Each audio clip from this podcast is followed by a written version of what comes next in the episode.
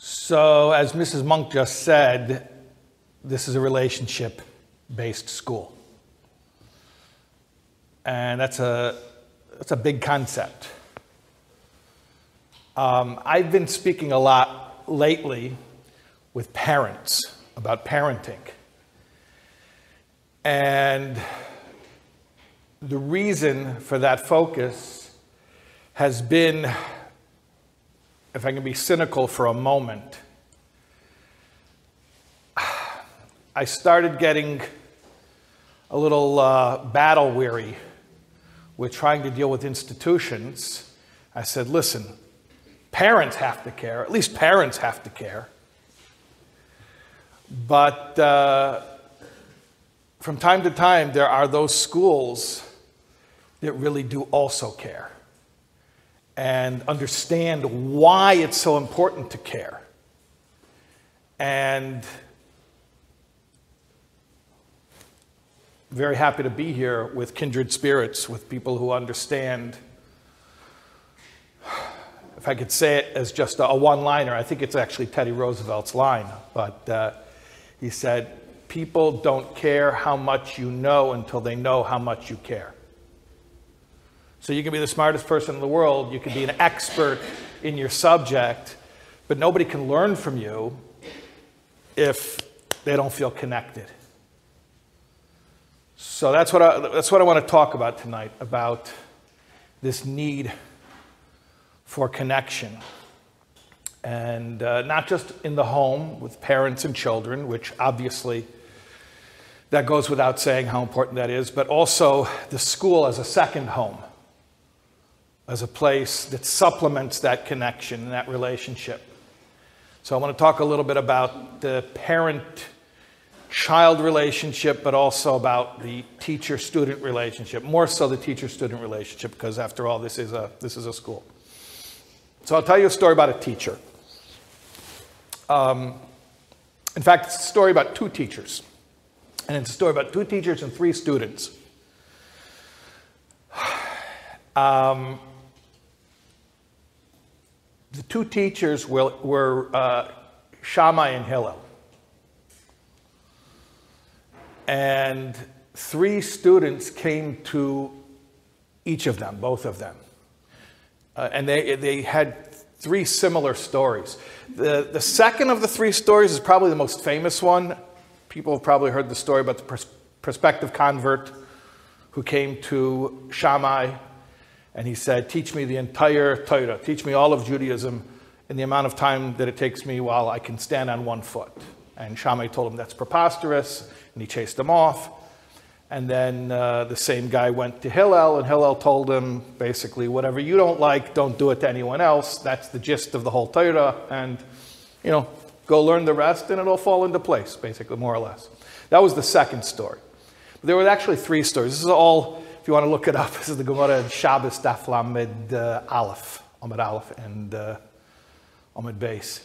So uh, it tells three stories. The first guy was also a prospective convert, and he went to Shammai and he asked him a question. And, and clearly, he was, in 2022, we would call it trolling because like he, he knew what he was asking. He said, How many Torahs do you have? And I think he expected, he knew that there was a concept of the written law and the oral law. So Shammai said, We have two. We have the, the written and we have the oral. And uh, so this prospective convert tells Shammai, Well, I only want to learn the written Torah. So Shammai told him, That's impossible. Uh, we're not going to do that. And he chased him off. So this same guy he goes to Hillel. And he asked him the same setup, the same question, and made the same request. Could you just teach me the written law? And it says that Hillel told him, not only told him, yeah, but he converted him. And he, on those terms, and he started studying with him the written law, meaning Teresh Started with Chumash, started with, with Bereshis, with the, the first verse of Genesis. Bereshis, Bora, Elikim, Esa, Shmai, How do you read it? Okay, so he gave him Hebrew lessons. Aleph Beis. This is an Aleph, this is a Beis, this is a Gimel, this is a Dal. He taught him how to read.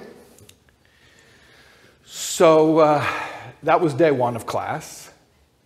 And the next day, the guy came back and Hillel said, Let, let's, let's review the, the alphabet. And he mixed it up on him. So he told that what he told him yesterday was an aleph, he told him it was a tuf. And that what he told him was a beis, he told him that it was uh, a shin. You know, switched everything. The first letter became the last letter, the last letter became the first letter. He flipped the whole aleph beis, the whole alphabet on him.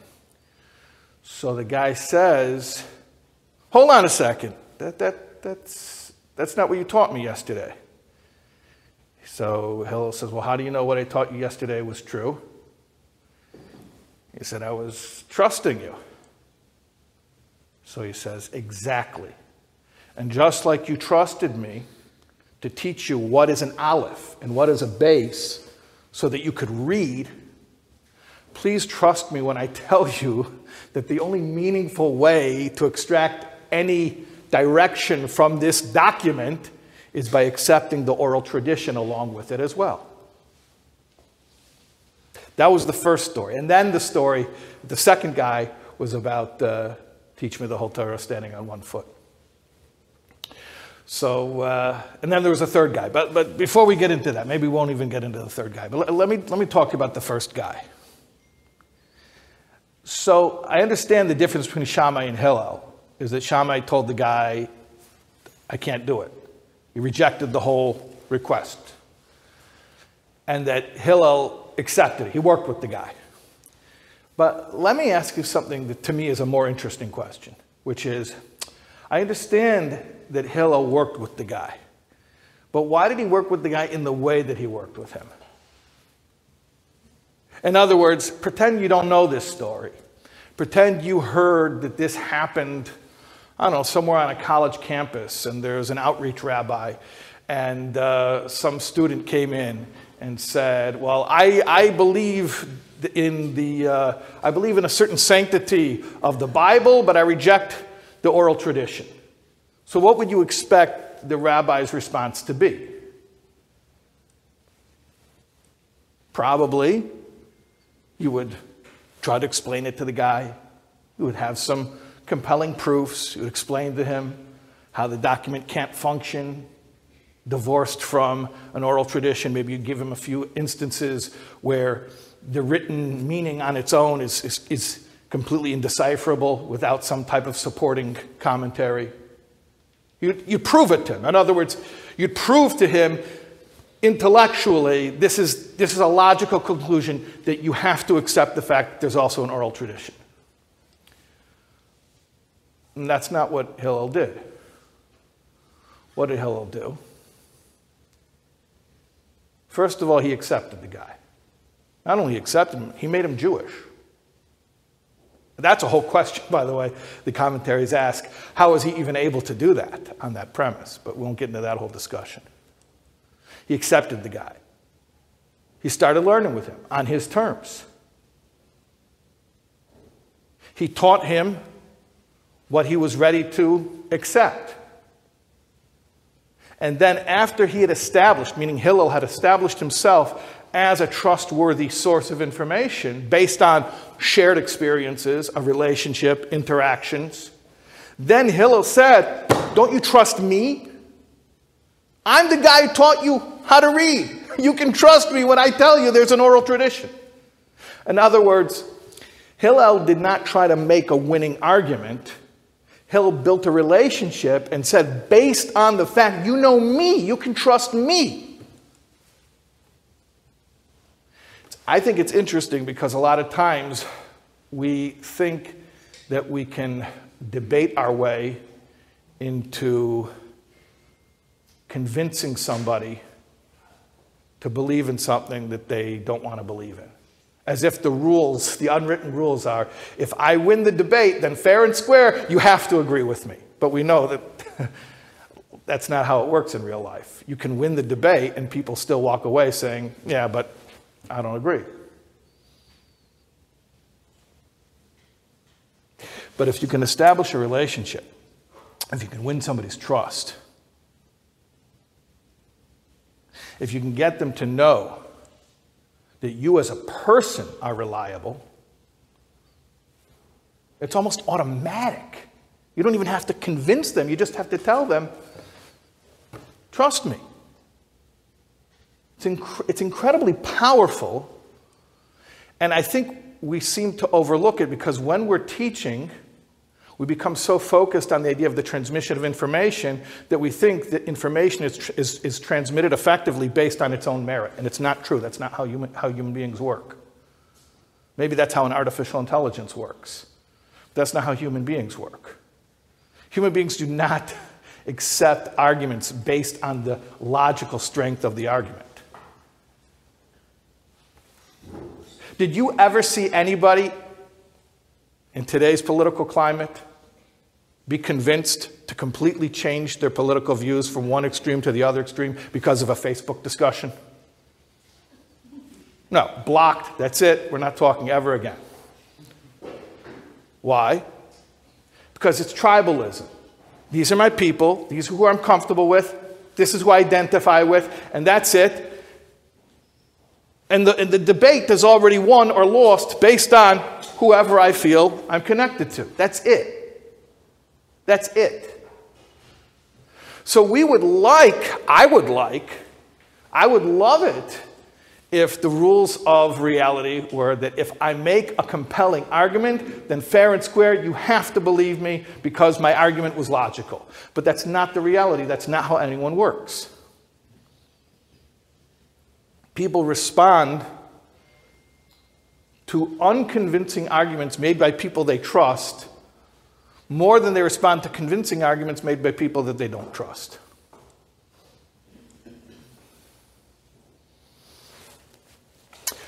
So I, um, had this clip that was posted on social media. And I spoke about parenting, and I said, the most important thing that parents can do is have a relationship with their child. Because if you don't have a relationship with your child, and by relationship, I guess I should define what that means.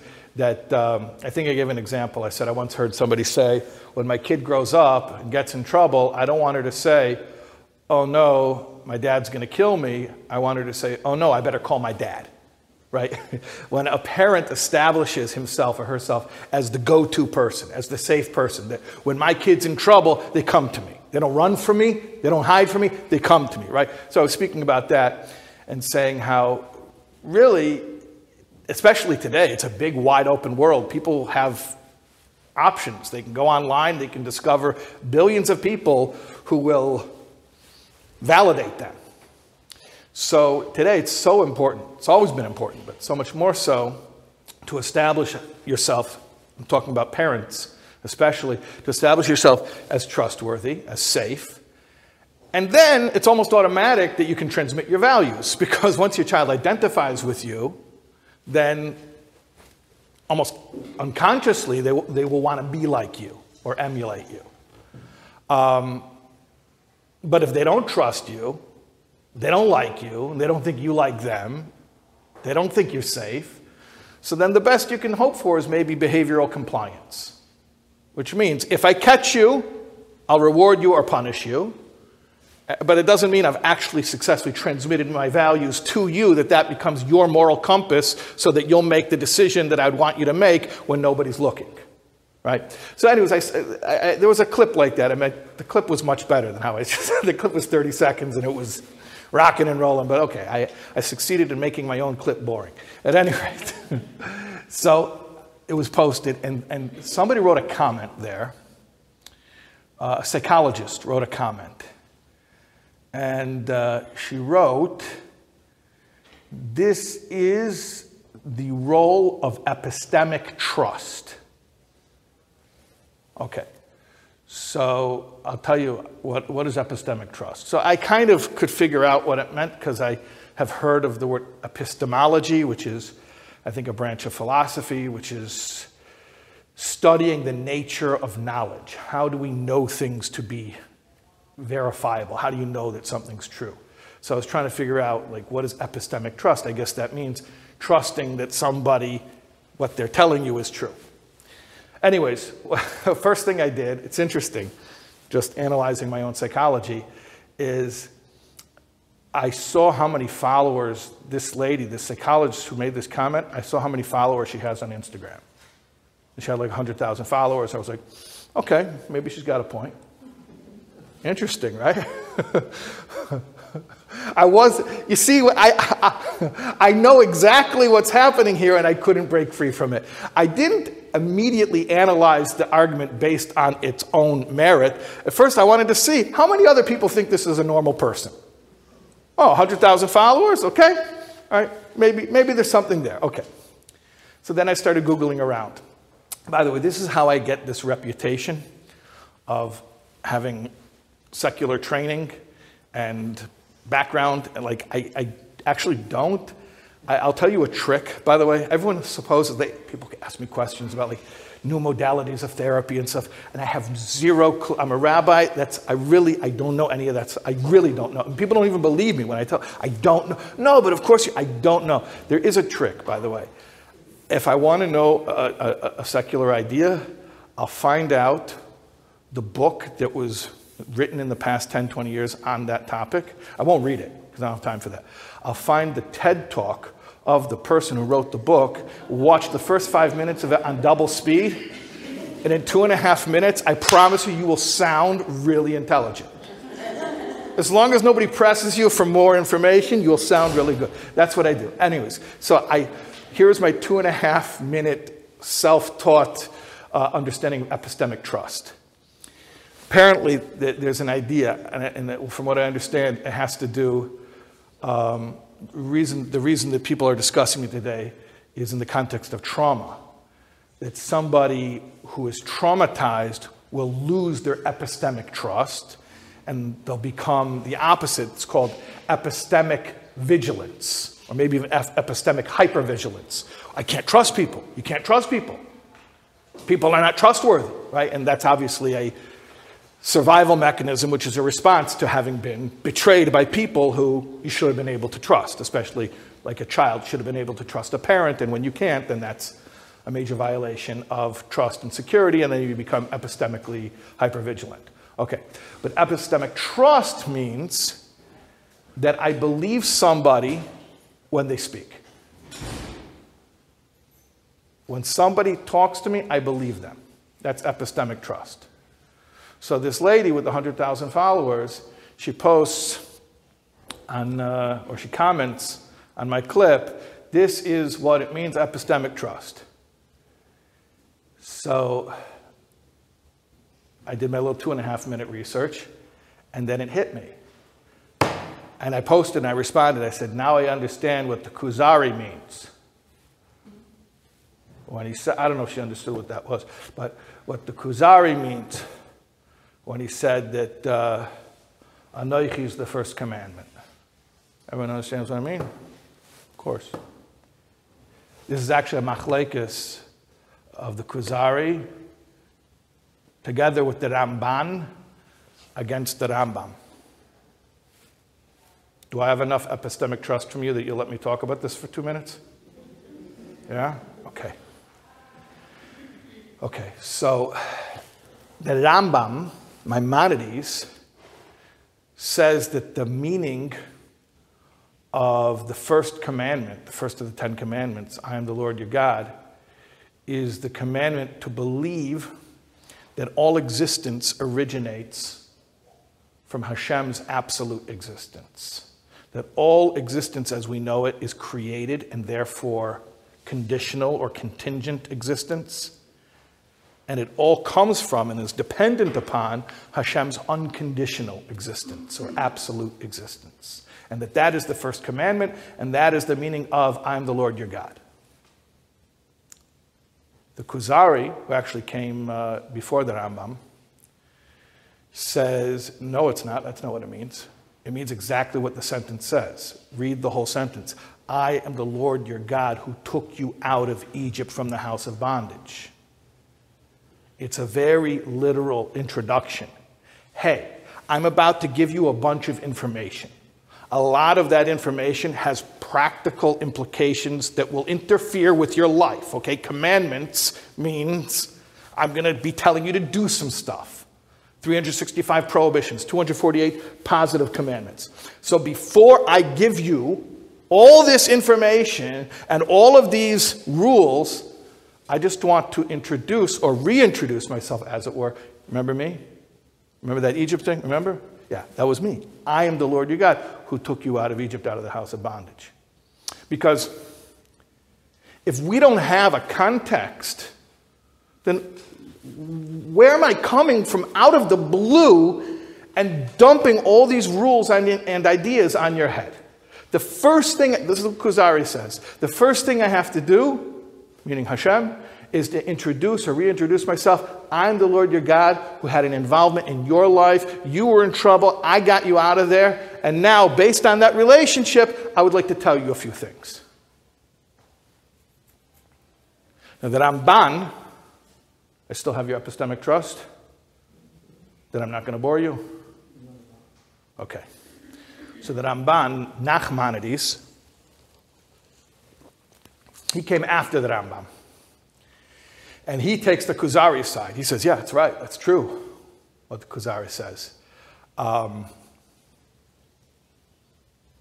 I'm the Lord your God means Hashem is establishing, based on the experience, the personal experience of those who were removed from Egypt, Hashem has now a context with, within which to give us commandments.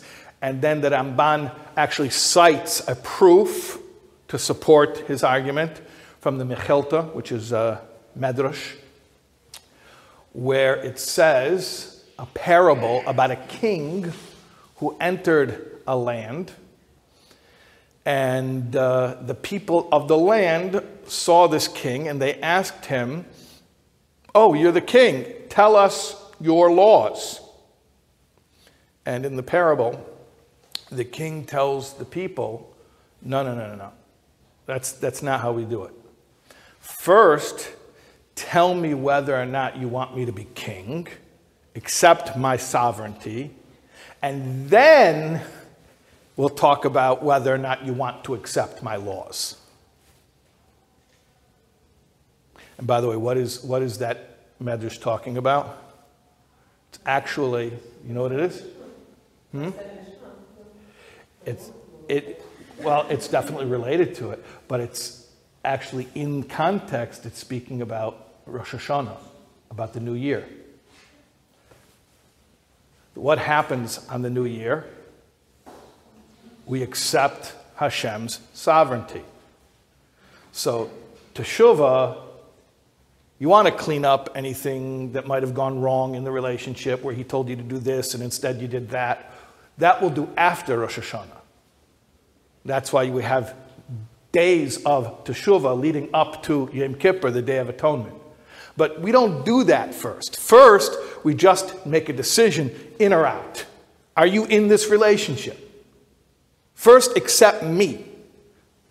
Tell me you want to be in this relationship, and then we can talk about the terms what you want, what I want, what went wrong, what could be better. But we don't do it reverse. We don't say, tell me your rules, and then I'll decide whether or not I want to have a relationship with you, because that's not how it works. You say, decide if you want me. Do you care about me? Do you want a relationship with me? And then we can talk about the terms. So let's put this into, let's put this into context of a, uh, a teacher.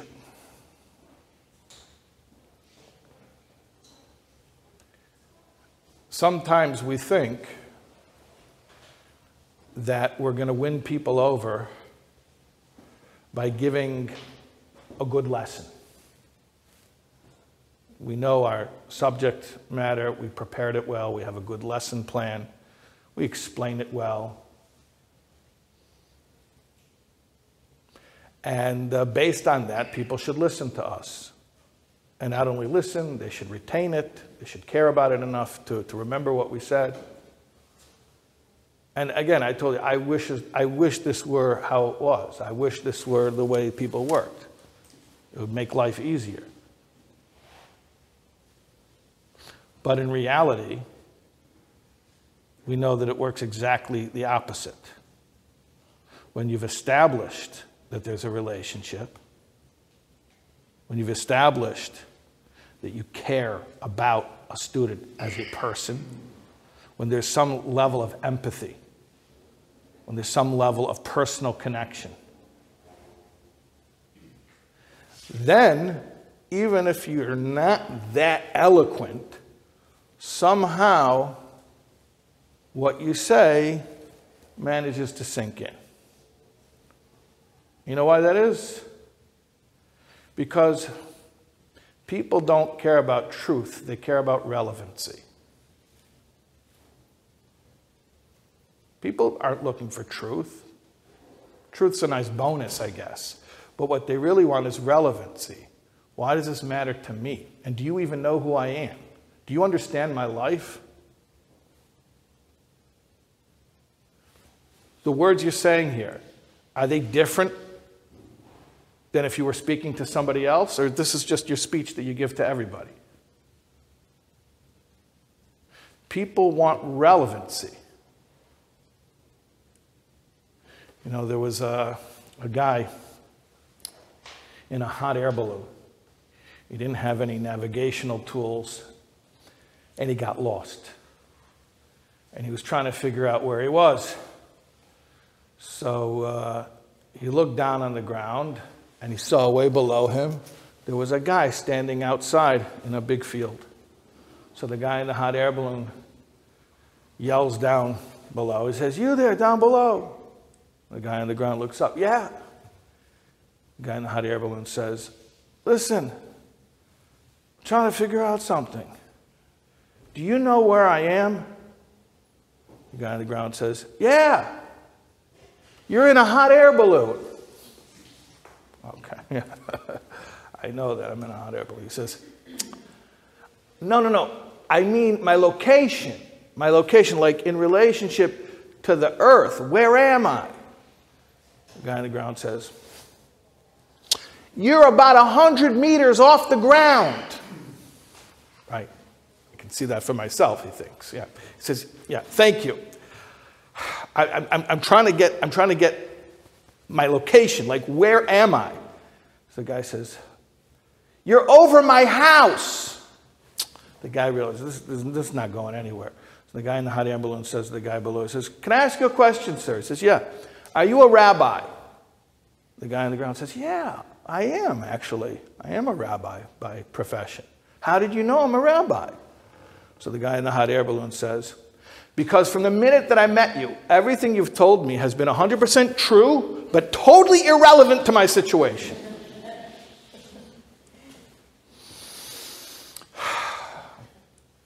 You don't score points for being true, for saying the truth. People would rather accept something from somebody who they think cares about them than to accept the truth from somebody who they think does not understand them, doesn't understand their life, doesn't understand how they spend their time, doesn't understand what keeps them up at night. You don't know what hurts me. You don't know my story. You don't know my pain. So, how can I trust you that anything you say is relevant to me?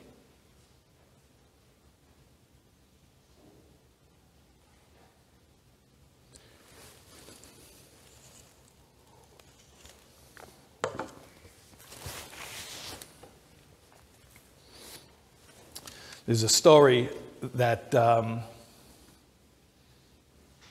Parshas Kisave, which is always right before Rosh Hashanah, we read uh, the curses. There are two Torah portions in the year that have curses in them, and this is one of them.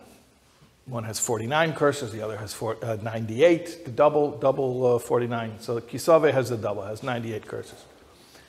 So um, the story is that the Baal HaTanya, the first Chabad Rebbe, was the Balkaira. He used to actually be the reader of the, the Torah reading in, in Shul. And he was a big baal dikduk. He knew a lot of grammar. He, had, he was very precise in his reading, which is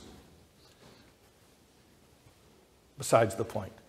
Uh, but he, he used to be the, the Balkaida. He used to read the, the Torah portion. At any rate, there was one time when he was traveling. He wasn't, he wasn't in his hometown. And so that Shabbos, they had another reader. They had another reader. And the Baal HaTanya had a son. He had a few sons. He had three sons. But one of them, who was his eventual successor, Reb Doivber, who they called the Mittler Rebbe, he was a child at the time, and he fainted in the middle of Kriyas Torah. When they were reading the public Torah reading, he fainted. The child fainted. So after they finally revived him, they asked him, Why did he faint? And he said, Because of the curses, because the Torah reader was reading the portion and there were all these curses. They asked him, But this is a yearly affair. This is a Torah portion. Every year we read this. You've heard this before. Like, why, why, is the first, why is this the first time you're fainting? So he said, because my father is usually the Torah reader. And when my father reads, you don't hear curses. Now, what, what does that mean? Open up any Chumash. Read that text. You'll read those words. At least on the literal, of course, there are deeper explanations according to Kabbalah, but I'm saying on the face of it, the literal translation, these are scary things. So, how is he saying, when my father reads, you don't hear curses? He's reading the same words, and surely the Mittler Rebbe understood at least the basic translation of those words. So, what did he mean when my father reads, you don't hear curses? So I'll tell you what I think he meant. People ask me a lot. Um, I had a negative experience in Jewish schools. I'm trying, trying now as an adult to come back and to find my own way. And I'm wondering what material should I study where I'll be able to have a positive feeling about my Yiddishkeit? What should I study? You know how heartbreaking and frustrating that question is? Because I think you probably uh, understand, at least intuitively. I'll spell it out and then you'll tell me if this makes sense. I don't think the material that they need to study is necessarily so different than whatever material was already taught. It's not what words were written on the page that affected them the way that it affected them. And it's not different words on a different page that will be able to heal them and bring them back and give them a new way of reapproaching Hashem and, and Torah and, and Yiddishkeit. What makes it or breaks it? is the relationship. Who taught it to you? Who taught it to you? It's not the text, it's the teacher. And when you meet somebody who you trust, not that you trust that they're smart, that's not what trust means. Because remember, people don't care about that. But you trust on an emotional level this is a safe person, this person gets me. You know the test to find out if somebody gets you? Tell them something marginally personal and see their reaction. It's very quick to figure out if somebody gets you. And you know the feeling you have when you test the waters and you experience that disappointment once again. Oh, another person who doesn't get me. Just another person who doesn't understand where I'm coming from. And then, if you're trapped in a situation where you're supposed to listen to that untrustworthy person speak to you for an entire year and you're being evaluated on your ability to retain information transmitted to you by someone you find untrustworthy, that's a really unfun situation to be in. As opposed to, let's frame it in a, in a positive, affirmative way, how delightful and how pleasurable it is when you find yourself in a classroom with a teacher who you trust on an emotional level. You think that they're safe, you think they understand you, that you, th- you think that they get you, and you don't even have to work hard to remember what they told you.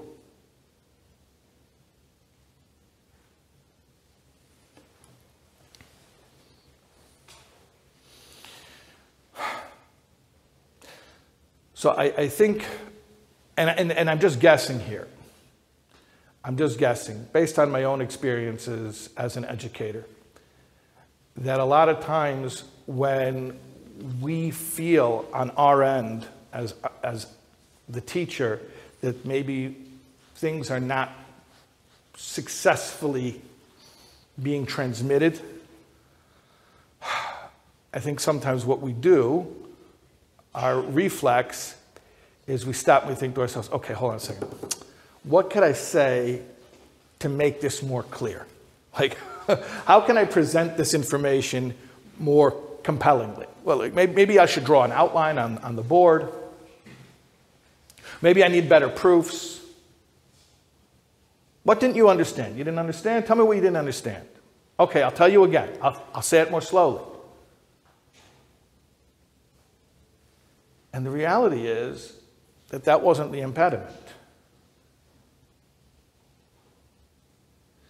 The reality is that something that totally shouldn't matter is the make it or break it factor.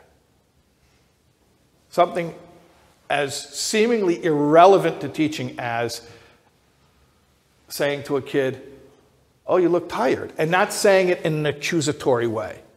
Not in a like underhanded way. Oh, you look tired. Are you okay? Did you get enough sleep last night? Everything is okay? Or I saw you come back from lunch late. Were you able to eat? Did you eat? Do you need more time?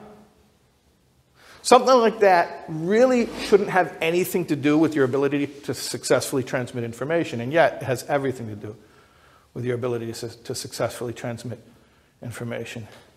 What do you think it means? Derech eretz kodma I mean, it means a lot of things. But can I share with you one possible meaning? Derech Eretz means being a mensch, behaving yourself nicely with others, takes precedence even over the religious teachings of Torah, right? That's the simple meaning that we're used to, right? Let me suggest to you that it might also mean, it's not a contradiction, that derech eretz, meaning having a rapport, a genuine rapport, not fake, where you establish with somebody that you care about them as a person, not, not as, a, as a student who you're trying to, who you're judging based on their ability to retain information, but somebody who you genuinely care about them and their welfare and their, their well-being. That that, that derech eretz, Kodma is the prerequisite because you can't teach them Torah if they don't think you're the person who cares about them.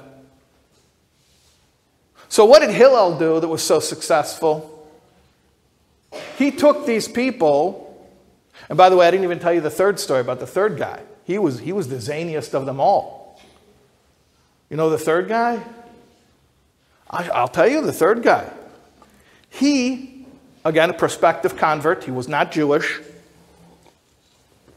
He walked by a Jewish school one day and he heard them studying about the bigdei kehuna, about the vestments, the clothing that the, the high priest wore in the holy temple. And they sounded pretty cool. The clothing sounded pretty cool. So he came in and he asked the class, Who wears these clothes? And they said, The high priest. He says, Well, I gotta, gotta, I gotta become one of those. So he came to Shammai. He went to Shammai first and he said, I want to become Jewish so I can be a high priest. And Shammai told him, That's preposterous. Like, you know, get out of here. And he came to Hillel. This is the third guy. The first guy told you, he said, I want to know only the written Torah without the oral Torah. The second guy was the one, tell me the whole Torah on one foot. This is the third guy.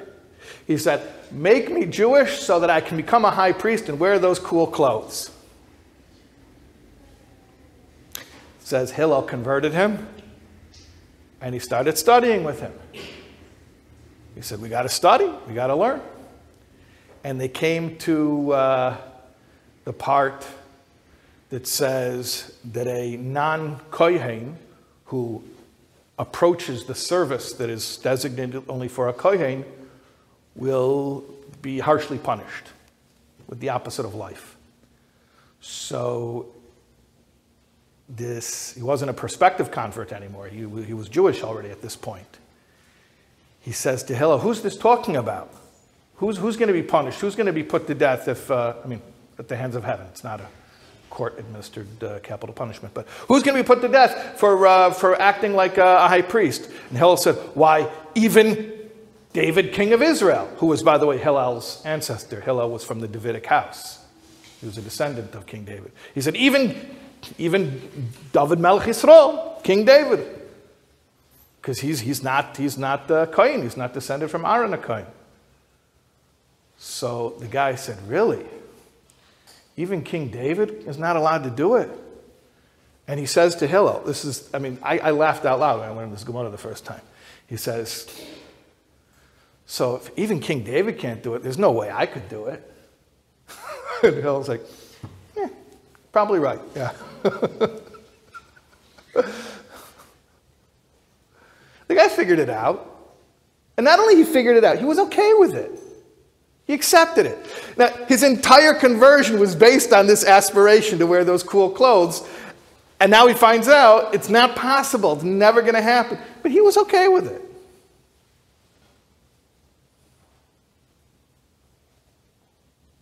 Because Hillel chose, instead of chasing him away and telling him how ridiculous his premise was and judging him, Hillel said, Okay, you want to, you want to start learning with me? Let's, let's learn. I accept you. You're my brother now. I'm making you Jewish, bringing you into the fold. So after this happened, I don't know how much longer. In the Gemara, it's never clear. Like, what the chronology was. It could have been like a day later, it could have been like 50 years later. But it says at some point after that story happened, all three of these guys met up. Where did they meet up? I have no idea. But all three of these guys met up.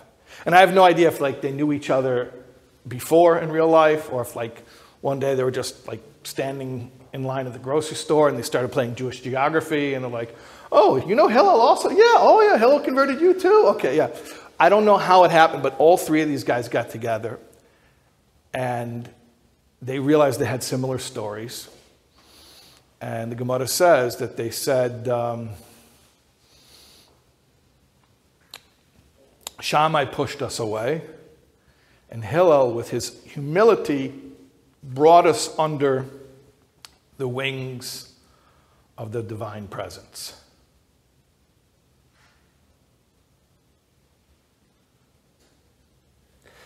Doesn't say that Hillel was a better teacher or he was smarter or more eloquent than Shammai. It says he was humble. In plain English, we call that relatable, approachable. He was approachable. In fact, even if you approached him in an absurd way with some crazy cockamamie idea like converting to become a high priest. He wasn't going to shame you, he wasn't going to judge you, he wasn't going to use that as a deal breaker. He would work with you. And then eventually, in time, you would also learn whatever it is that you needed to learn.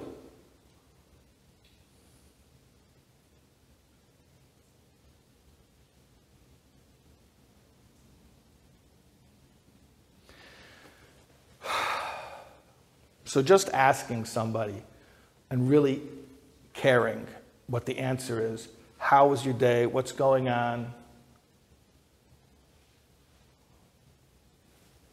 Everything okay at home?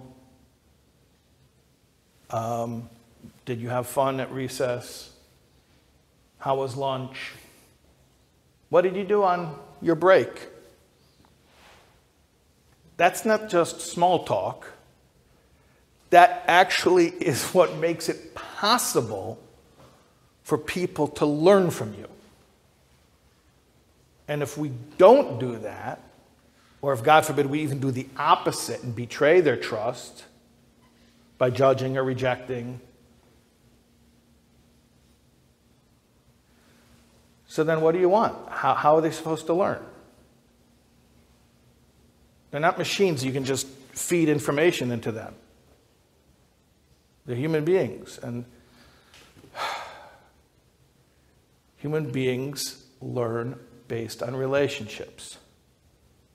And no one is exempt from that ironclad rule of the universe, even God Almighty Himself.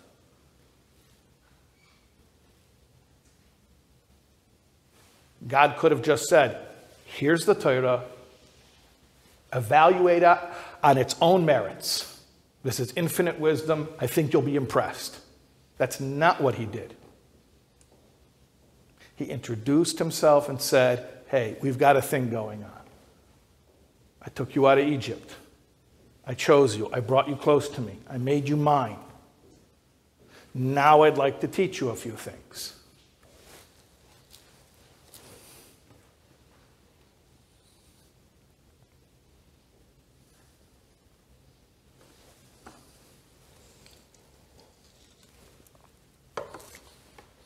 Tell you two more stories. They're related. One's a modern story, the other's an old Hasidic tale. The modern story is that there was a university where there was a cocktail party for uh, faculty, and there was a, uh, a lecturer who was known. He was sort of like a celebrity professor. He, he was published, and a lot of his a lot of his books had become popular uh, bestsellers and he was uh, he was known. He was known as, uh, as a sort of like a, a, a celebrity on campus. And at this party, there was uh, an artist. And the professor told the artist, he said, You know, I envy you because my medium is the lecture. And yes, of course, I write books afterwards, but that's really not my medium. My medium where I really shine is, is the lecture. And it's a very uh, temporal because even if you record it, it's not the same. The lecture is really an experience, and it, and it goes for the hour or the hour and a half that it, that it takes place. And then it, that's it, and it's, it's, sort of, it's sort of gone. He says, But you, the professor said to the artist, um, your works of art sit in a museum or in a gallery, and people can continue to appreciate them. So I envy you. So the artist said to the professor, if that's what you think your medium is, then I'm very happy to hear how frustrated and disappointed you are because you deserve it. Because you don't understand at all that neither a professor or an artist is working in lecturing or in painting. That's not the medium. That's not the medium any more than the paintbrush or the notepad where you write your notes for your lecture. The actual medium is the human being with their own mind and their own heart who absorbs the message and is changed based on what you expressed. You had something inside of you that no one else knew, and you put it out there, whether it was through a lecture or through a painting, and now somebody else sees it and they are changed. He says, My masterpiece is, is, is not a painting. My masterpiece are the people who are affected by seeing something that I had inside of me and I put out there.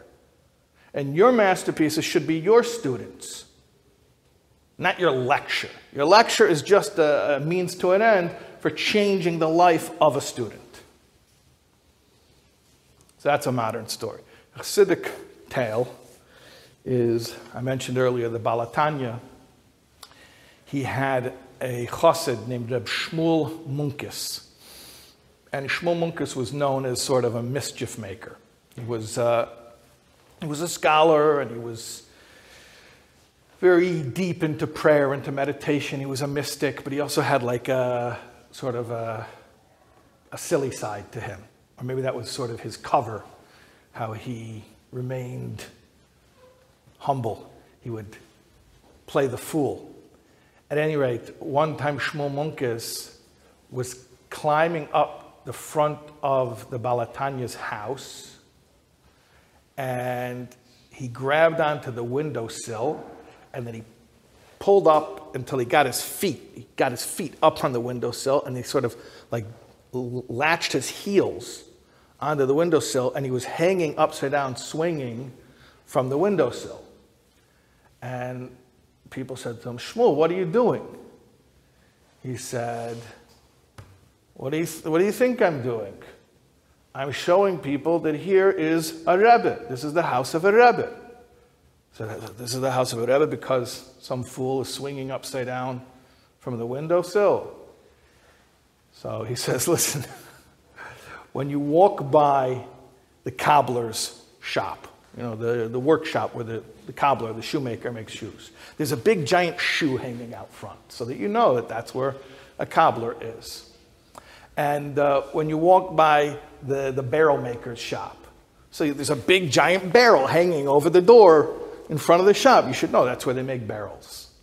And you walk by the, the, the, the, the, uh, the one who makes the horseshoe. So there's a, there's a big horseshoe uh, hanging out front. How do you know who works? The thing that he produces, he has a big model of it, it's hanging out front. So what should be hanging in front of a Rebbe's house? A chassid. You hear that? Not a book, by the way. The Baal HaTanya wrote the Tanya. That's why he called it the Tanya. Because he was the Baal HaTanya, so he called his book the Tanya.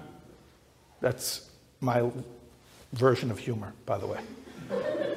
Okay. was it to Chabad, the reference? I'll tell you the, the I'll, tell, I'll, no, I'll do, I'll do the joke right. You know why the Chofetz Chaim called his Sefer the Chofetz Chaim because he was the Chofetz Chaim, so he called his Sefer the Chofetz Chaim. Still not funny. Okay, at any rate, no problem. All right. What, what should hang in front of a Rebbe's house? A chassid. The accomplishment, the magnum opus of the Rebbe is not his svarim, not his teachings, it's the human being that he touched. It all begins and ends with relationships. You can't teach anything to someone who doesn't feel that you care about them as a human being. And in the end, after all the teaching is said and done, what's the net result? That you've affected a human being. So it starts with caring about a human being and it ends with caring about a human being. And somewhere in between, we try to teach them some information.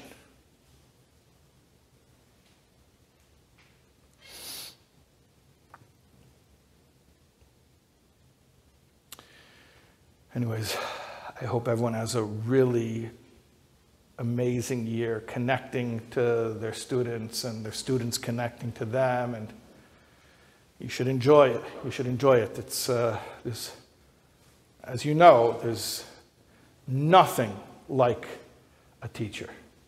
There's no one in the world, maybe a parent, okay, a parent and a teacher. There's nothing else in the world that has that much power in a person's life. So uh, I hope you enjoy it.